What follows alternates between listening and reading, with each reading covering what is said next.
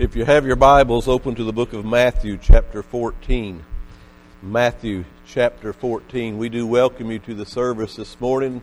My prayer is that you'll be in touch with the Holy Spirit of God and He would speak into your heart and your life, and we would obey Him, thus showing Him glory and honor for all the things that He wants to do in us and about us. Do be in prayer for camp meeting starts Wednesday night. Good time to invite your friends, your family, and neighbors co-workers, people you like, people you don't like can come to camp meetings, right? But that starts Wednesday, Thursday, Friday, so do plan on encouraging others to be with us. Look what it says in, in Matthew chapter 14, beginning with verse 13. And when Jesus heard of it, he departed thence by ship into a desert place apart. And when the people heard thereof, they followed him on foot out of the cities. And Jesus went forth and saw a great multitude and was moved with compassion towards them, and he healed their sick.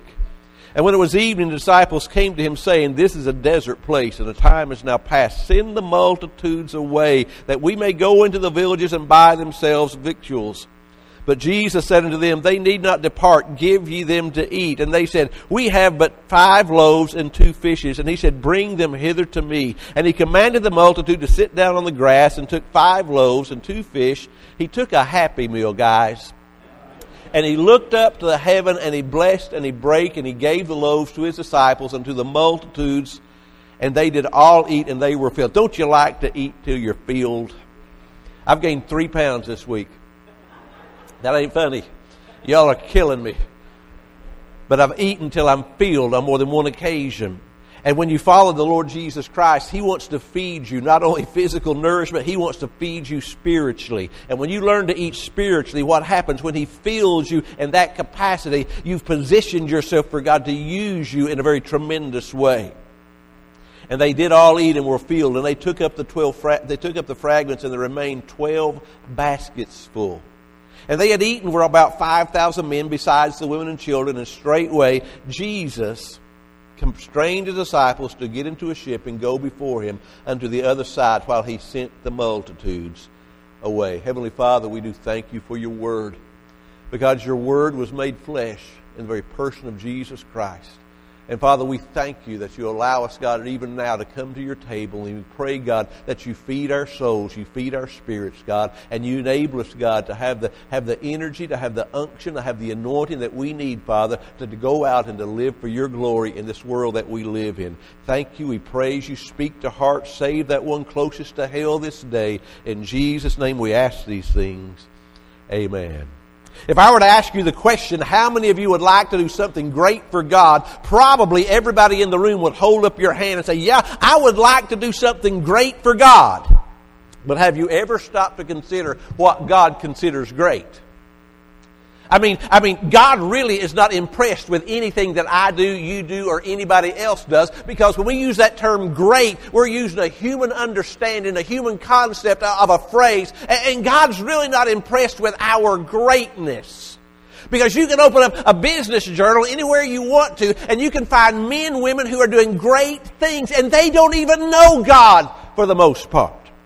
You, you, can look at cults all across our region, all across this land, this nation, this world, and you find cults and false religions. They do great things all the time, and they don't know the person of Jesus Christ. So why is it we want to settle for doing something great when God says, I want you to do something that's impossible? Do you understand there's a difference between doing something great and doing something impossible? Something impossible is impossible. And when you start getting into the realm of the impossible, you're out of the realm of the possible. And what happens then is you're not about it, but God in you, through you, is doing what He only can do. And the Holy Ghost is walking up and down these aisles right now, looking to see if you are the one, if you're the man, if you're the woman, if you're the boy or the girl, that He can show Himself strong on your behalf. Are you willing to meet the conditions of what the Word of God says, whereby He can work in your life and you not do great things for God, but you do the impossible for the glory of God, for the kingdom of God, for Almighty God Himself?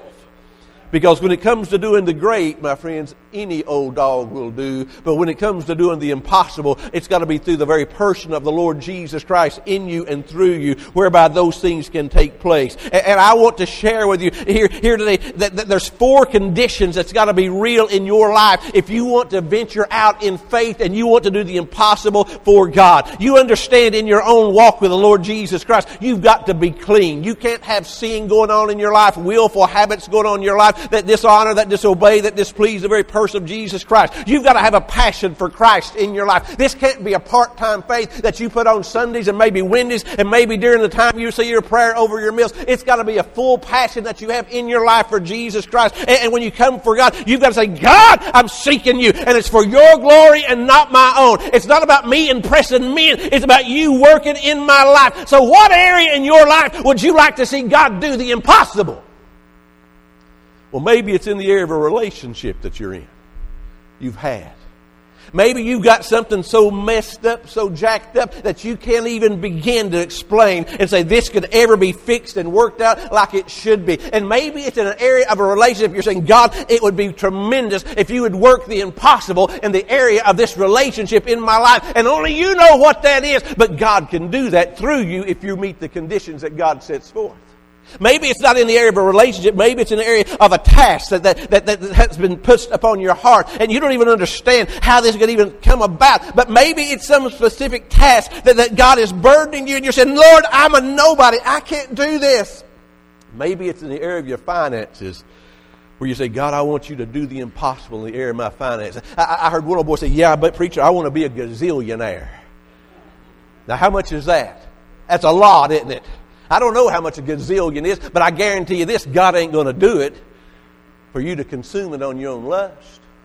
And most of the time, we want more stuff and we want more things for our own lust and not for the kingdom and not for the honor and not for the glory of the Lord Jesus Christ. But there was one man that I read about. He asked God to show him in the area of his finances what he was to do, and God just blew him away. God says, You're to reverse tithe.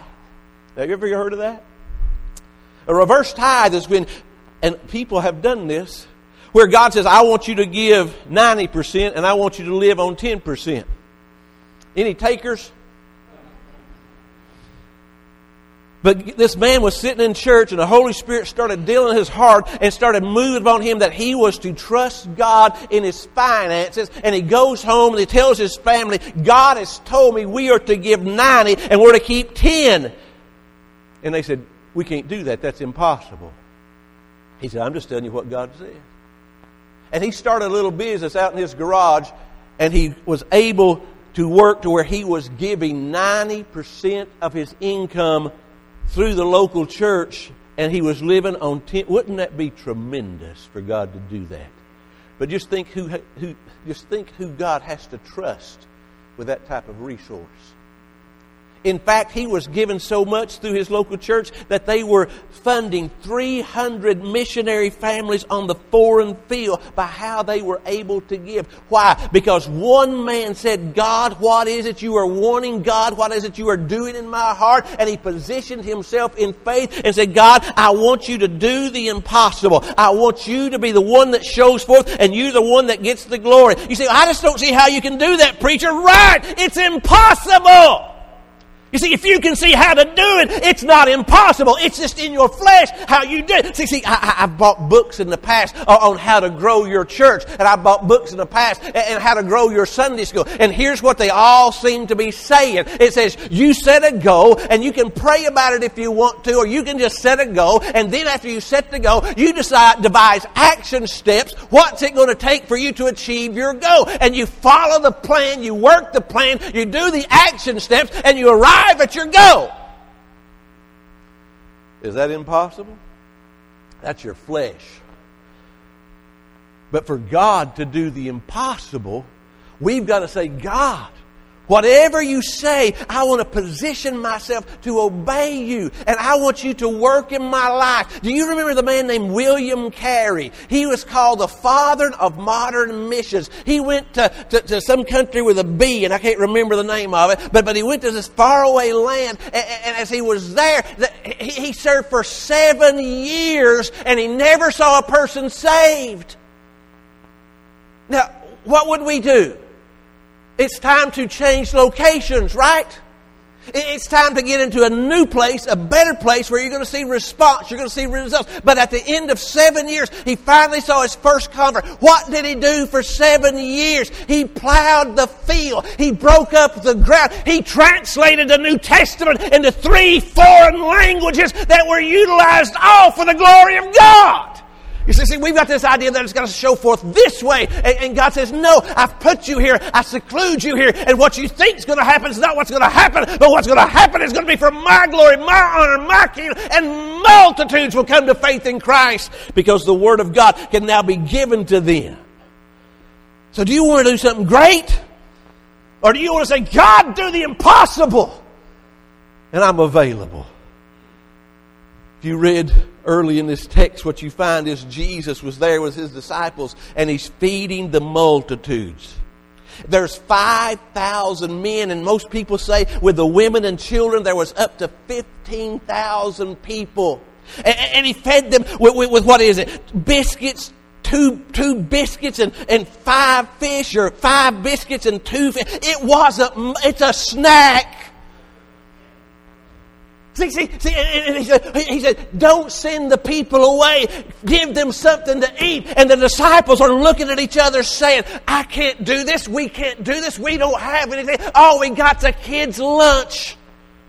I told you all, I believe, about us in Mexico one time, and, and an orphanage. We were building a church building, and an orphanage came by and, and wanted us to feed their kids lunch that day. There was 300 orphans. And we agreed to this. And, and, and we had 150 peanut butter sandwiches. And the orphanage director said, Well, you send the 150 home, which you're not going to feed. So we started handing out sandwiches. And we didn't cut them. But when the last kid got his sandwich, it emptied. God still multiplies. And the orphan director said, We've seen this before. Woo! See, see, we don't see that in the States because we can go down here to the food bank and get something to eat. Listen to me. He took a kid's lunch and it says he blessed it and he broke it and he started to distribute it through the disciples. And when they, everyone had eaten till they were full, Man, ain't nothing like eating till you're full. You know there's that fine line between full and sin, don't you? And I know we all know when to stop, you know, at, at that full moment before we go into that gluttonous point. And they ate until they were full. They were satisfied. They didn't want anything else. They didn't want to go. They were completely satisfied where they were with what they had. Oh, that God's people would learn how to get full on the Word of God and they'd get full and satisfied where they are. They wouldn't be looking here and there and yonder, but they would come and they would be fed the very bread of life and they would be full and there was 12 baskets remaining. And it all started with a happy meal. See, what was Jesus teaching the people? What was he teaching his own disciples? He said, I'm the God of the supernatural. What is supernatural with you is natural for God because God is the God of the supernatural and He can take a little and He can make it a lot and He can do what we can't even comprehend. But you've got to understand God is the one who has to initiate and God is the one that works and God is the one that's in control. But you've got to yield to do what He says. And if you don't, you'll never see the impossible. You'll never experience God working in your life like He wants to work in your life and through your life. They wanted to send them away, but Jesus said no. And they all sat down in companies of 50. They distributed the food, and Jesus did what was not possible. Because if you can explain it, it was not impossible. See, we can explain a whole lot of stuff. And there comes a point we just got to say, God did it. God showed up. God showed out. I can't explain it any better because if I could explain it, then it may not have been God. It may have just been man-made flesh. So, so what is it that you have to understand from this passage? First, Jesus can do what you cannot do. Isn't that a good word? Jesus has got things under control when I don't have things under control. He can do what I cannot do. He can take it and be a very talented individual. You can be a gifted individual. You can be an astute individual. You can be a hard-working individual. But you can't do the impossible because it's beyond you. And what we as church has settled for, we've settled for doing good things, even big event things, but not about impossible things. But the Spirit of God goes up and down these aisles. He's walking in between these pews looking, are you the one that I can show myself strong on your behalf? That I can do in your life what you can't even comprehend that could be done even right now. But there was a man in the story further down as we read who met all the conditions necessary and he did the impossible. And, and, when you meet these conditions, because God is no respecter of persons, you position yourself whereby God can do impossible through you. Because see, it's only in God that the impossible becomes possible because it's not you making it possible, it's God in you making the impossible possible.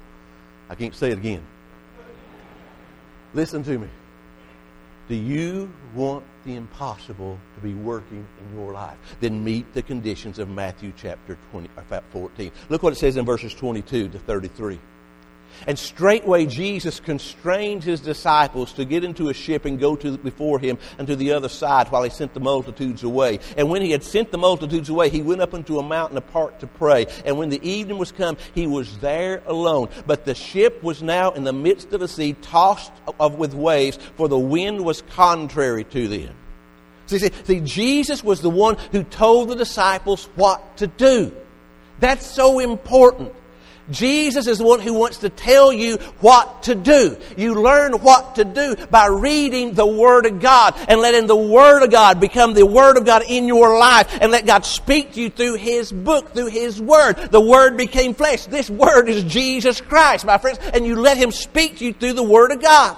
And so He will tell you how to live. He will tell you how to behave. He will tell you about your attitude. He will tell you about relationships. He will tell you about your money. He will tell you about your friends. He will tell you what to do. But you've got to listen and adjust to what God's Word says. And so with Jesus, He said, I want my disciples to get into a boat and go to another side. They get into the boat. They obey Jesus Christ. Jesus goes up into the mountain to pray. What happens to the disciples? Well, what's it say? But the ship was in the midst of the sea, tossed with waves, for the wind was contrary. He sent them in the middle of a storm. Do you see that? I, have had so many people just wear me out sometimes saying, I don't understand, preacher, if God is in it, why I'm having so much problem. Read the book. Read chapter 14 of Matthew. When you're obeying Jesus Christ, He is trusting you to show forth His honor, His glory, to show forth faith to a lost and dying world. Where it doesn't make sense, read the book because He sent His own disciples that went into the boat, and when they got into the boat, into the sea, they got into a mess. Now listen, the Sea of Galilee, if you've been there, you realize it's not that big. It's about seven miles. It's a lake, actually. It's seven miles across. You can see from one side to another. It's supposed to take 45 minutes to get from one side to the other. They were on this sea for nine hours. It was a bad storm. The sea was contrary. The wind was blowing. Look what it says. And in the fourth watch of the night, Jesus went to them walking on the water. These guys were seasoned fishermen.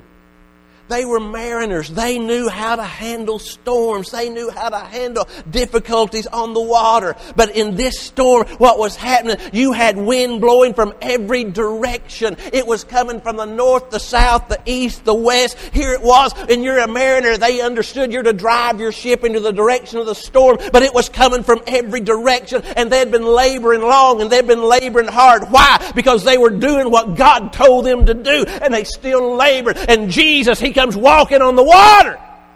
And he's getting ready to scare the behemoths out of them.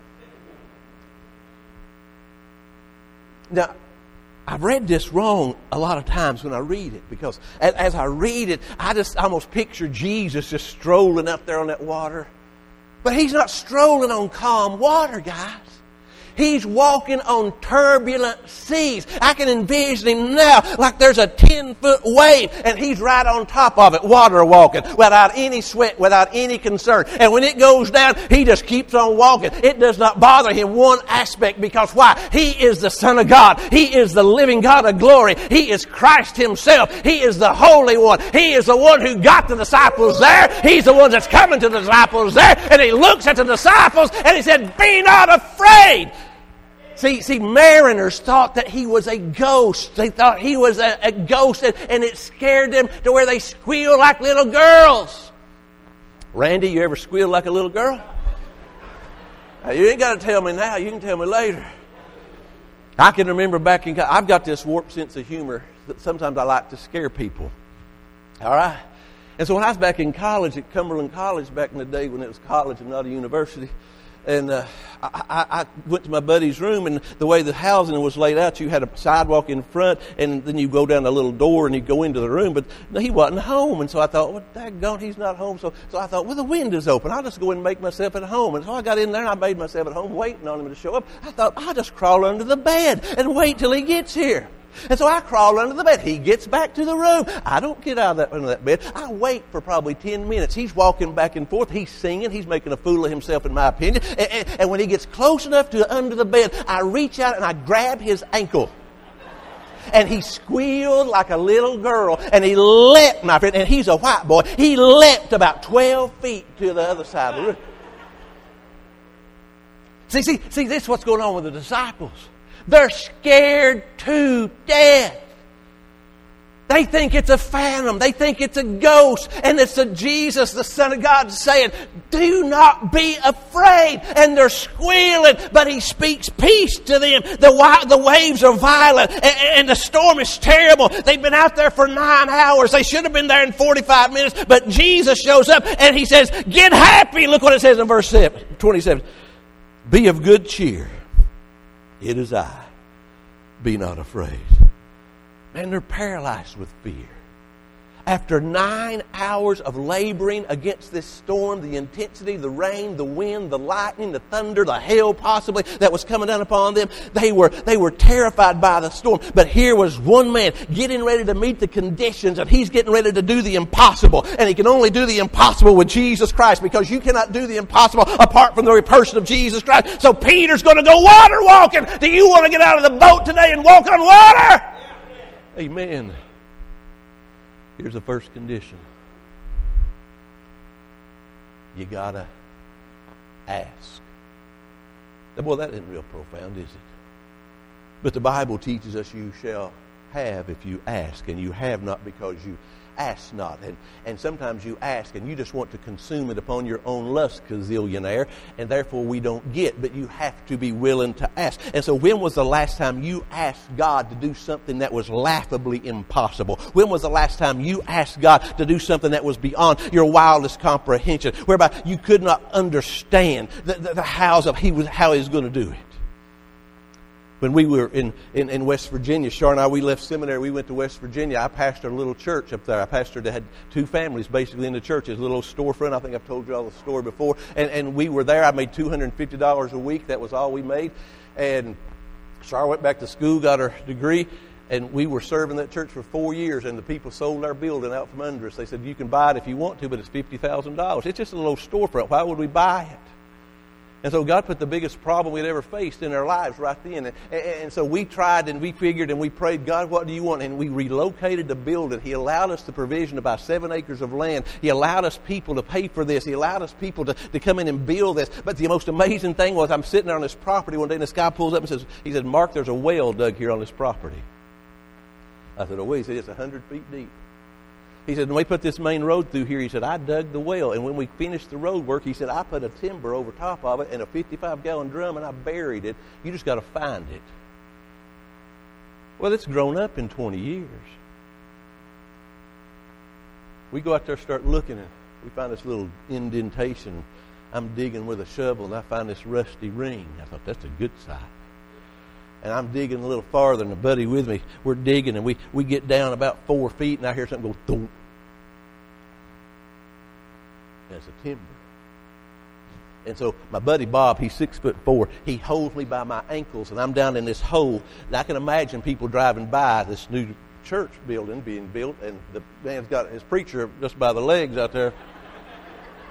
oh, no, sorry, sorry, preacher. And, and I pull up this timber, and we run a cable down it. It's a hundred feet deep. The water's so cold it'll knock your teeth out. And it's at ten feet from where we were going to put our building. Isn't that amazing? In 1970, when I was a 10 year old boy trusting Jesus as my Savior, he was having a well buried. Woo! That we were going to find later on down the road. See, see, see you've got to position yourself and say, God, what are you saying? God, I will obey you, but I want you to do the impossible. I'm asking you to do the impossible. I'm asking you to work in my life. And what is it you're asking God to do? But you have got to ask. And most people, they never ask. You got to learn to ask and be specific with what you're asking Him for. Second condition, if you take notes, God, He never asked God to calm the storm. He never asked God to fix the conditions. Now, guys, that's important. Because a lot of my life, I've asked God to fix conditions. How about you? I've asked God to take care of, uh, uh, uh, of this situation. And I'm not asking God for the impossible. I'm simply saying, God, fix this. Would you take care of this? Would you help me? And, and all that is doing is asking God to flatten the sea. See, see, see, we're great at saying, God, fix the condition. We, have got to go beyond that because you see, on a flat sea, it's not impressive to go water walking. But in the turbulent waters of Jordan, my friend, in the turbulent waters of, of the Sea of Galilee, when the waves are high and they're crashing, the winds are blowing, when God starts moving and you step out of the boat, don't ask God just to fix the conditions. Say, God, I want the impossible. Not for me, but I want it for your glory. But God, I want to be available. See, you say, well, well, preacher, my education's not, not that good. That's just a condition. Well, preacher, you don't understand my past. That's just a condition. Well, preacher, I'm getting up in years. That's just a condition. See, you've got to ask and you've got to say, God, I want to get my eyes off of the condition and onto you. When Peter got out of the boat and when he got his eyes off of Jesus and back on the condition, he sunk.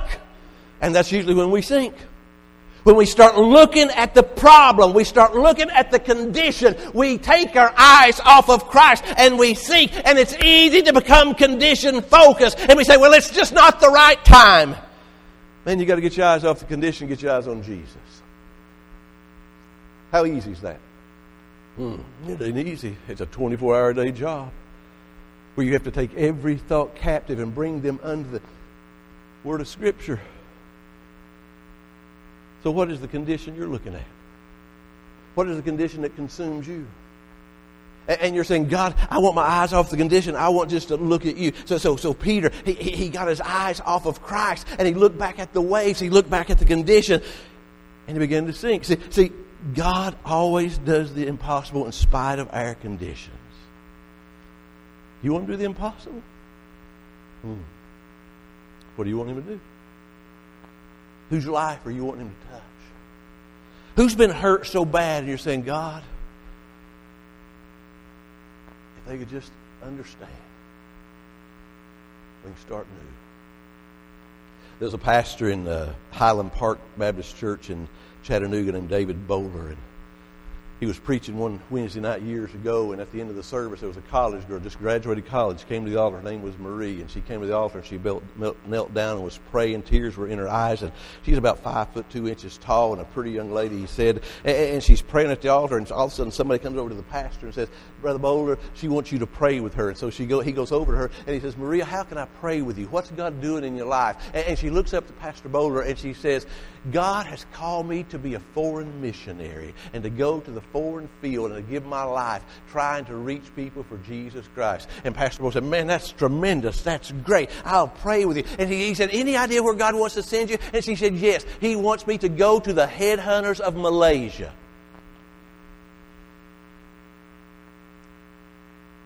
And the pastor stopped and said, All the missionaries pulled out of there 10 years ago because they're eating them. The oil company pulled out four years ago because they're eating them. That's not a good condition. And she said, Pastor, I asked God to send me someplace where nobody wanted to go but needed the gospel, and that's where He put on my heart. Would you please pray for me and bless me? About that time, mom and dad stepped up and said, Preacher, you better talk to our daughter. She's lost her mind. Did she tell you what she's getting ready to do? She can't do that. They'll kill her. They're going to eat her. You got to talk some sense into her. And that little girl looked up to that pastor. and She said, Everybody tells me I'm crazy. Everybody tells me this is not going to work. But you've always told me we serve a God of the impossible. Would you please just bless me? And don't tell me all the negative. Just bless me. And she got on her knees in front of that pastor. And she waited. And he stood there with a mom and dad breathing down his throat on the right, and a little girl sitting there in front of him on her knees, and she looked up at him with tears in her eyes and said, Pastor, I believe in the God of the impossible, don't you? And with that, he reached out his hand and he prayed a blessing to the girl. The next 60 days were tough. The next 90 days were tough. 30 days they were in process making arrangements working. They were going to go in for 60 days come back out debrief. And so she went through all this training and different things for the, the, the, short period of time. And, and, then, then the day arrives and she came twice to the pastor's office during this time and said then pray for me pastor. Don't tell me how bad it is. Don't tell me how stupid i am. Just tell me how great our god is. Keep your eyes on the lord jesus christ. Keep your eyes on the greatness of god. She got in a helicopter there was a pilot who was 60 years old or older. There was two ladies going with her. They were going to fly out over the, this land where these headhunters were living, and they were going to rappel her down a 150 foot rope, and she would take two duffel bags with her. And as they were flying out there, that pilot looked at her and said, "Honey, you're young enough. I'm old enough to be your granddaddy, and I'm going to tell you this: I'm coming back in 60 days, but you won't be here because they are going to take you, they are going to kill you, they're going to eat you, and you need to reconsider what you're doing." She said, I've got to go.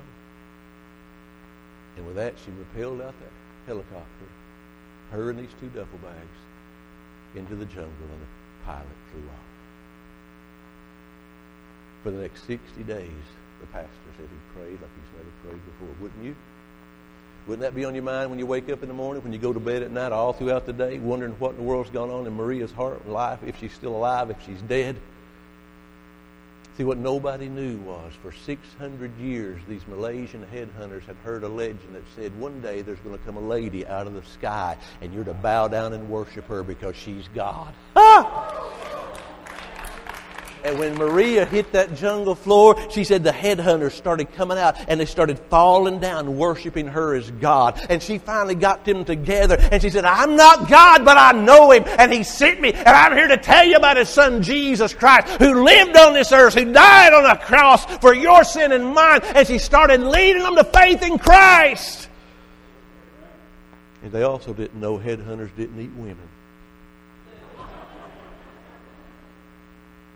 See, see, see, see, we always want to look at the conditions. And if you're going to see God do the impossible, we've got to get our eyes off of the condition and we've got to get our eyes on the person of Christ. And the best way to do that is to have your eyes completely consumed with the Word of God. Number three. The third condition, you'll never do the impossible as long as you've got a plan B. Do y'all know what a plan B is? That contingency plan that we've got in our hip pocket. See, my problem is I don't have a plan B. I got a plan B, C, D, and E. And the Bible calls that a double minded man. If we're double minded, we're not fit.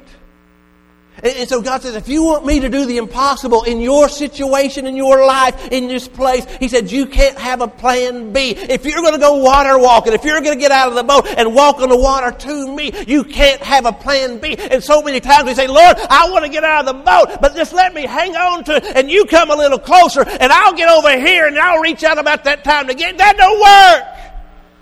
And Simon Peter, he looked at those guys in the boat and he said, I'm going water walking. He threw his leg over the side, he let go of the boat, and he walked on water to the Messiah, to the Savior, to Jesus Christ Himself. He didn't have a plan B. What's your plan B?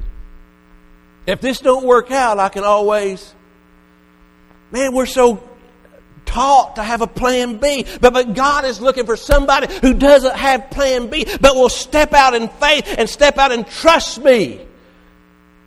And when God gives you, burns in your heart a personal word, you will either obey Him or you will live in disobedience the rest of your life.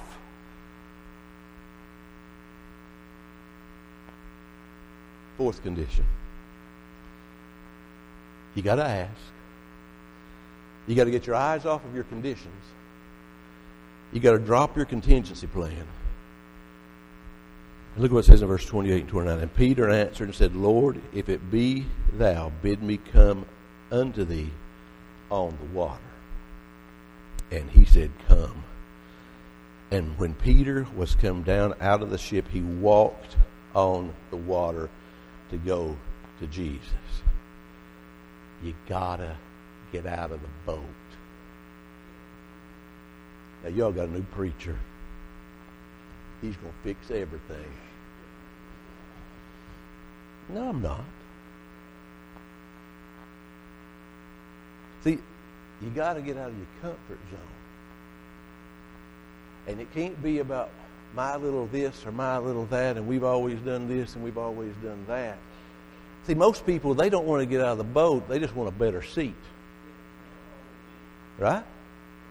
And you'll never see God do the impossible if that's all you want. If you want, man, I'm trying to be nice.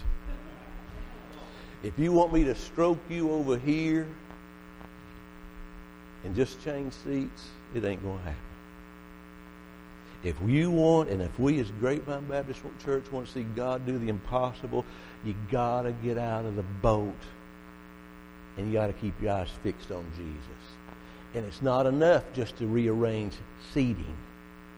Because most folks just want a different seat. They don't want out of the boat. So what do you want? Do you want God to do the impossible in your life, through your life, in this church, through this church? Or you just want a better seat? Listen. That helicopter pilot looked at Maria with tears in his eyes. He said, In 60 days I'm coming back, but you won't be here. You're not coming back, he said. And here's what she said before she jumped. I don't have to come back. I just got to go. Mm. Father, I come before you this morning. And I pray, Holy God, that you stir in us, you expose us, you open our hearts right now, Father, where we see what we have. And God, are we just condition focused or are we focused on Christ? Father, I pray that you will teach us, God, what it means to ask and to ask in faith. I pray, God, that you teach us and enable us, God, not to ask us ask you to fix the condition god but to trust you with what your fresh word says. I pray god you enable us to understand. It's not about getting a better seat. It's about getting onto the water when the storms are raging and the wind's blowing. Help us to keep our eyes focused to you to water walk. Why? So a lost world can be impressed with us? No. So they can see jesus god. God i know there's needs in this church I know there's hurts. I know, God, there's hang-ups, there's issues. They're in every church, God. Show us, God, specifically what you're asking for me. Show me how I'm to let go and get out of the boat and trust you. And Father, if there's one here that's lost, and you've weighed in by your Holy Spirit in their heart and you've removed blinders that they understand if they're to die today, they will go to a devil's hell. God, I pray that you just continue to pull them, draw them by your Holy Spirit, that they would come to this altar and we can show them with a the Bible how they can be saved. Father, stir us. But let us obey you. With your heads bowed and your eyes closed, praise team is going to sing as you pray.